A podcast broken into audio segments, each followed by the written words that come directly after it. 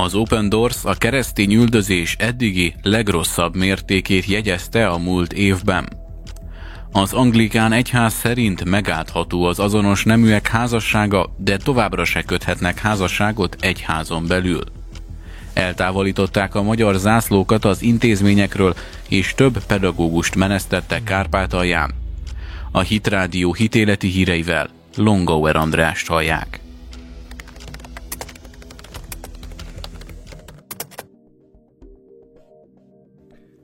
A keresztények világszerte a hitük miatt a legsúlyosabb üldöztetésnek vannak kitéve azóta, hogy az Open Doors, az üldöztetést figyelő szervezet közel 30 évvel ezelőtt elkezdte nyilván tartani az ilyen cselekményeket.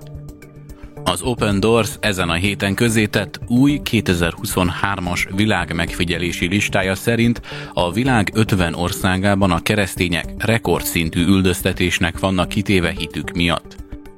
Észak-Korea visszatért a lista első helyére, és világszerte több mint 360 millió keresztény számolt be magas szintű diszkriminációról és üldöztetésről 2022-ben.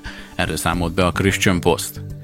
Vibo Nikolaj, az Open Doors korábbi globális területi igazgatója, aki 1993-ban elindította a világ figyelő listáját, azt mondta, hogy a magas szintű üldöztetés majdnem megduplázódott a lista első elkészítése óta.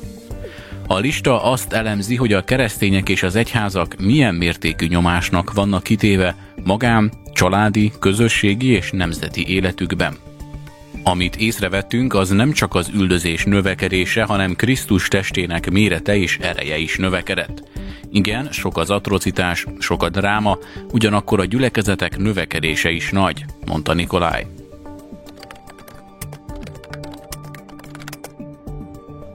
Az anglikán egyház bejelentette, hogy támogatja azt a javaslatot, amely lehetővé teszi a gyülekezetek számára, hogy megáldják az azonos neműek házasságát, de ezzel párhuzamosan fenntartják a házasság hagyományos meghatározását is. A felekezet szerdán kiadott közleménye bejelentette, hogy a püspökök tervezik, hogy hálaadó, odaadó és Isten áldását kérő imákat javasolnak az azonos nemű párokért, valamint sürgetik a rájuk bízott gyülekezeteket, hogy fenntartás nélkül és örömmel fogadják az azonos nemű párokat.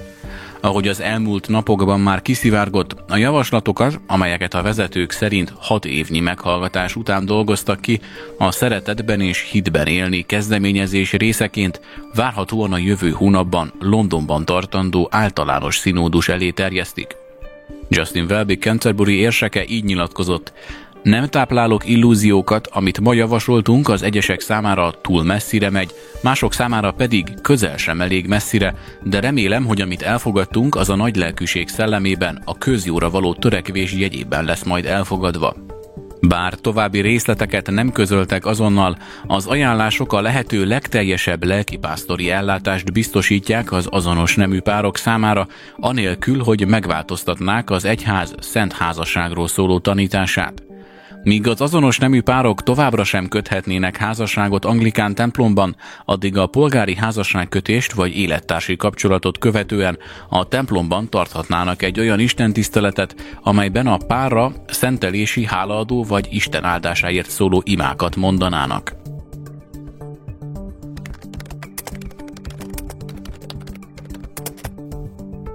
Egy friss rendeletre hivatkozva eltávolította a magyar zászlókat több közintézményről az ukrán rendőrség.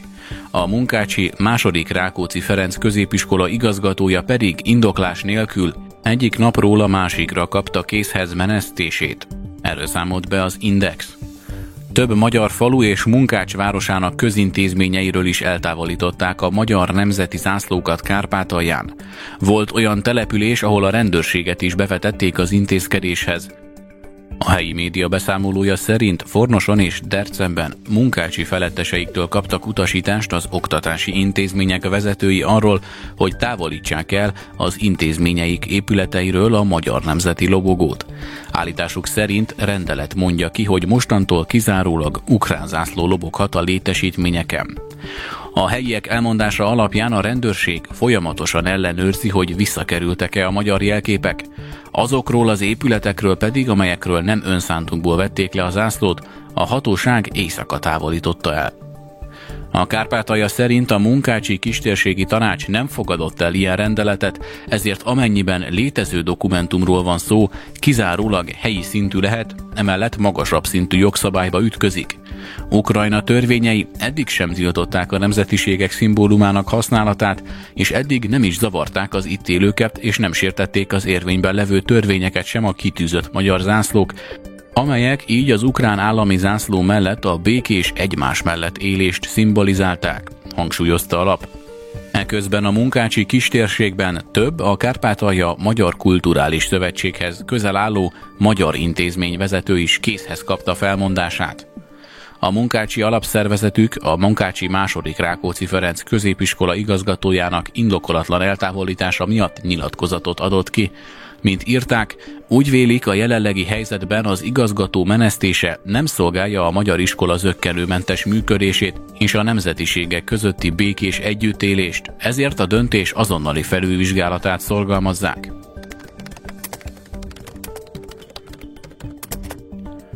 Donald Trump volt amerikai elnök egy új interjúban azt állítja, hogy az evangéliumi vezetők hűtlenek azzal, hogy semlegesek maradnak a 2024-es versenyben, miután 2016-ban és 2020-ban is őt támogatták. Trump a megjegyzéseket David Brodynak adott interjújában tette, aki arra kérte, nyilatkozzon a prominens evangéliumi vezetőkről, akik még nem hajlandóak elkötelezni magukat Trump támogatása mellett. Brody Robert Jeffries Dallasi lelkészre utalt, aki novemberben azt mondta, hogy a republikánus párt polgárháború fele tart, és ő semleges maradna a 2024-es jelöltségért. Ez a hűtlenség jele, mondta Trump. A politika világában nagy a hűtlenség, és ez a hűtlenség jele, mert senki nem tett többet az életpártiakért, mint Donald Trump, tette hozzá. Három olyan legfelsőbb bírót állítottam, akik mindannyian a Roe kontra Wade megsemmisítése mellett szavaztak, mondta Trump. Az életvédők Trump szerint nem harcoltak elég keményen a 2022-es választásokon, amikor a demokraták megtartották a szenátust, és a vártnál jobban teljesítettek a képviselőházban. Egy kicsit csalódott voltam, mondta az életvédőkről. Sokan közülük nem harcoltak, vagy nem igazán voltak ott, hogy harcoljanak, és ez felélinkítette a demokratákat.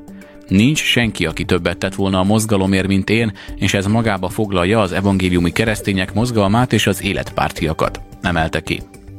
A Massachusetts Amherst Egyetem múlt héten közzétett republikánus szavazói körben végzett új országos felmérése szerint Ron DeSantis floridai kormányzó 51-49 kal vezet Trump előtt a párt jelöltségéért folytatott két jelölt közötti versenyben. Ha a többi jelöltet is beszámítjuk, Trump 37-34 százalékkal vezet DeSantis előtt. A Real Clear Politics közvéleménykutatási átlaga szerint Biden elnökkel való hipotetikus megmérettetésében Biden másfél ponttal vezetne Trump előtt, DeSantis a közvéleménykutatási átlagban 1,3 ponttal vezetne Biden előtt. Közben Trump azt állította, hogy szerinte az életpártiaknak a választások megnyerése érdekében támogatniuk kellene a nemi erőszak, a vérfertőzés és az olyan esetek esetében alkalmazandó kivételeket, amikor az anya élete veszélyben van. Ronald Reagan, én és mások hittünk a kivételekben, mondta Trump.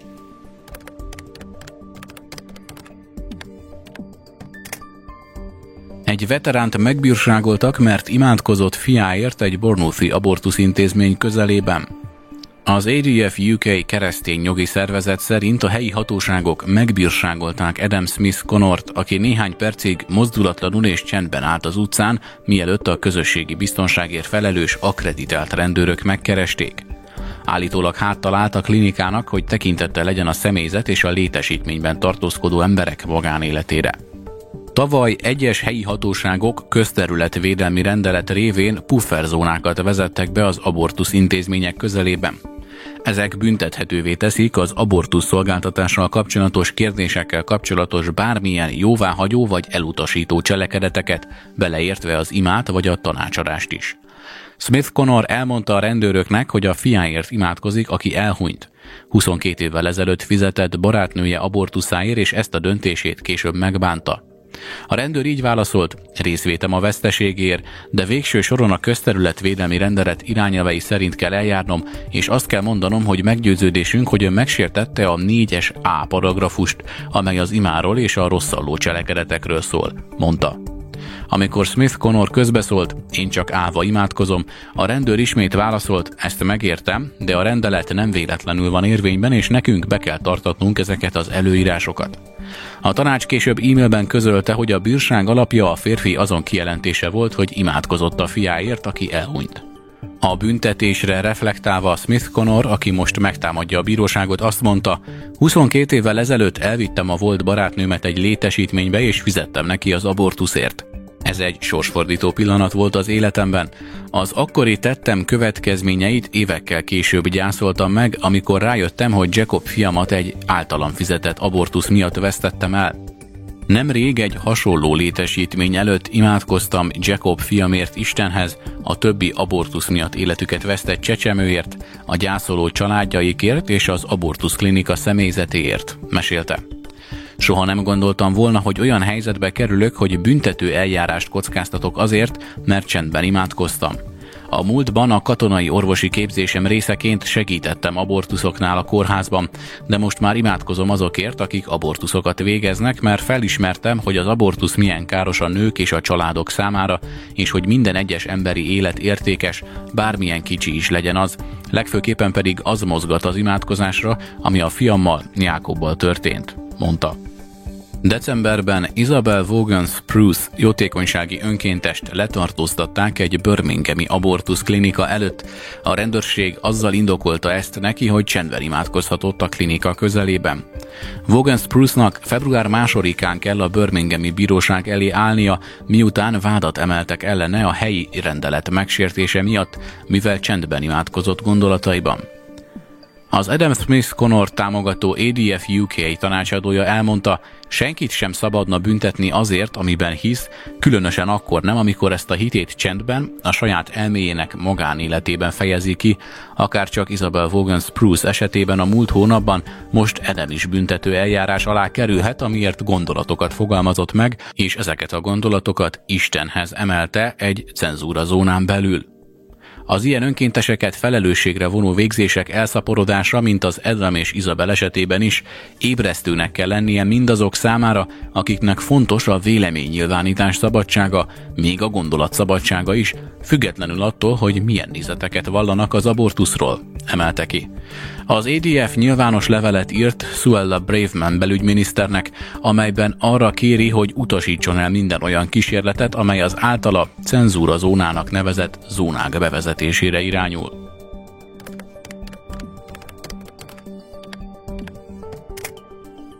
Orbán Viktor miniszterelnök csütörtökön a Karmelita Kolostorban fogadta Amiat Kohent, a Tikva Fund Israel ügyvezető igazgatóját. A konzervatív politikus az egységes magyarországi izraelita hitközség meghívására érkezett Magyarországra, de látogatásának célja a Matthias Corvinus kollégium munkájának megismerése, valamint a magyar-izraeli jobboldali kapcsolatok erősítése is oktatási és publikációs felületeken.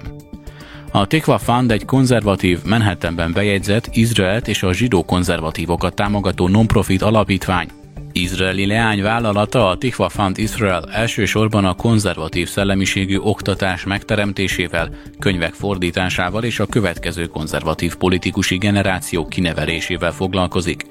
Orbán Viktor és Amiat Cohen megbeszélésén részt Orbán Balázs, a miniszterelnök politikai igazgatója, az MCC kuratóriumi elnöke is, közölte Havasi Bertala. Izrael szerdán fordult Ferenc pápához a Vöröskereszt Nemzetközi Bizottságának vezetőjéhez és az ENSZ főtitkárához, hogy segítsenek visszaszerezni négy a gázai övezetben több mint 7 éve fogva tartott izraeli állampolgárt.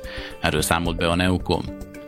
Eli Cohen külügyminiszteri hivatala közölte, hogy a felhívó leveleket azután küldte el, hogy a gázai övezetet uraló Hamas palesztin terrorszervezet nyilvánosságra hozott egy videót a fogságban levő Avera Mengisturól aki az enklávéba sétált be, és aki családja szerint mentális betegségben szenved. Egy másik izraeli civilt, aki nem mellesleg arab, Hisham al-Saidet is fogva tartják Gázában, Miután 2015-ben hasonló körülmények között lépett be, akár csak két izraeli katonát, akik a Hamas elleni 2014-es háború során tűntek el, és akiket a hadsereg halottnak nyilvánított. A videó hétfői közzététele miatt úgy tűnik, hogy a Hamas arra törekszik, hogy fogolycserére kényszerítse Izraelt. Izrael azt mondta, hogy közvetett tárgyalásokat folytat a Hamasszal a négy fogoly visszaszerzéséről, anélkül, hogy pontosította volna, mit adna cserébe.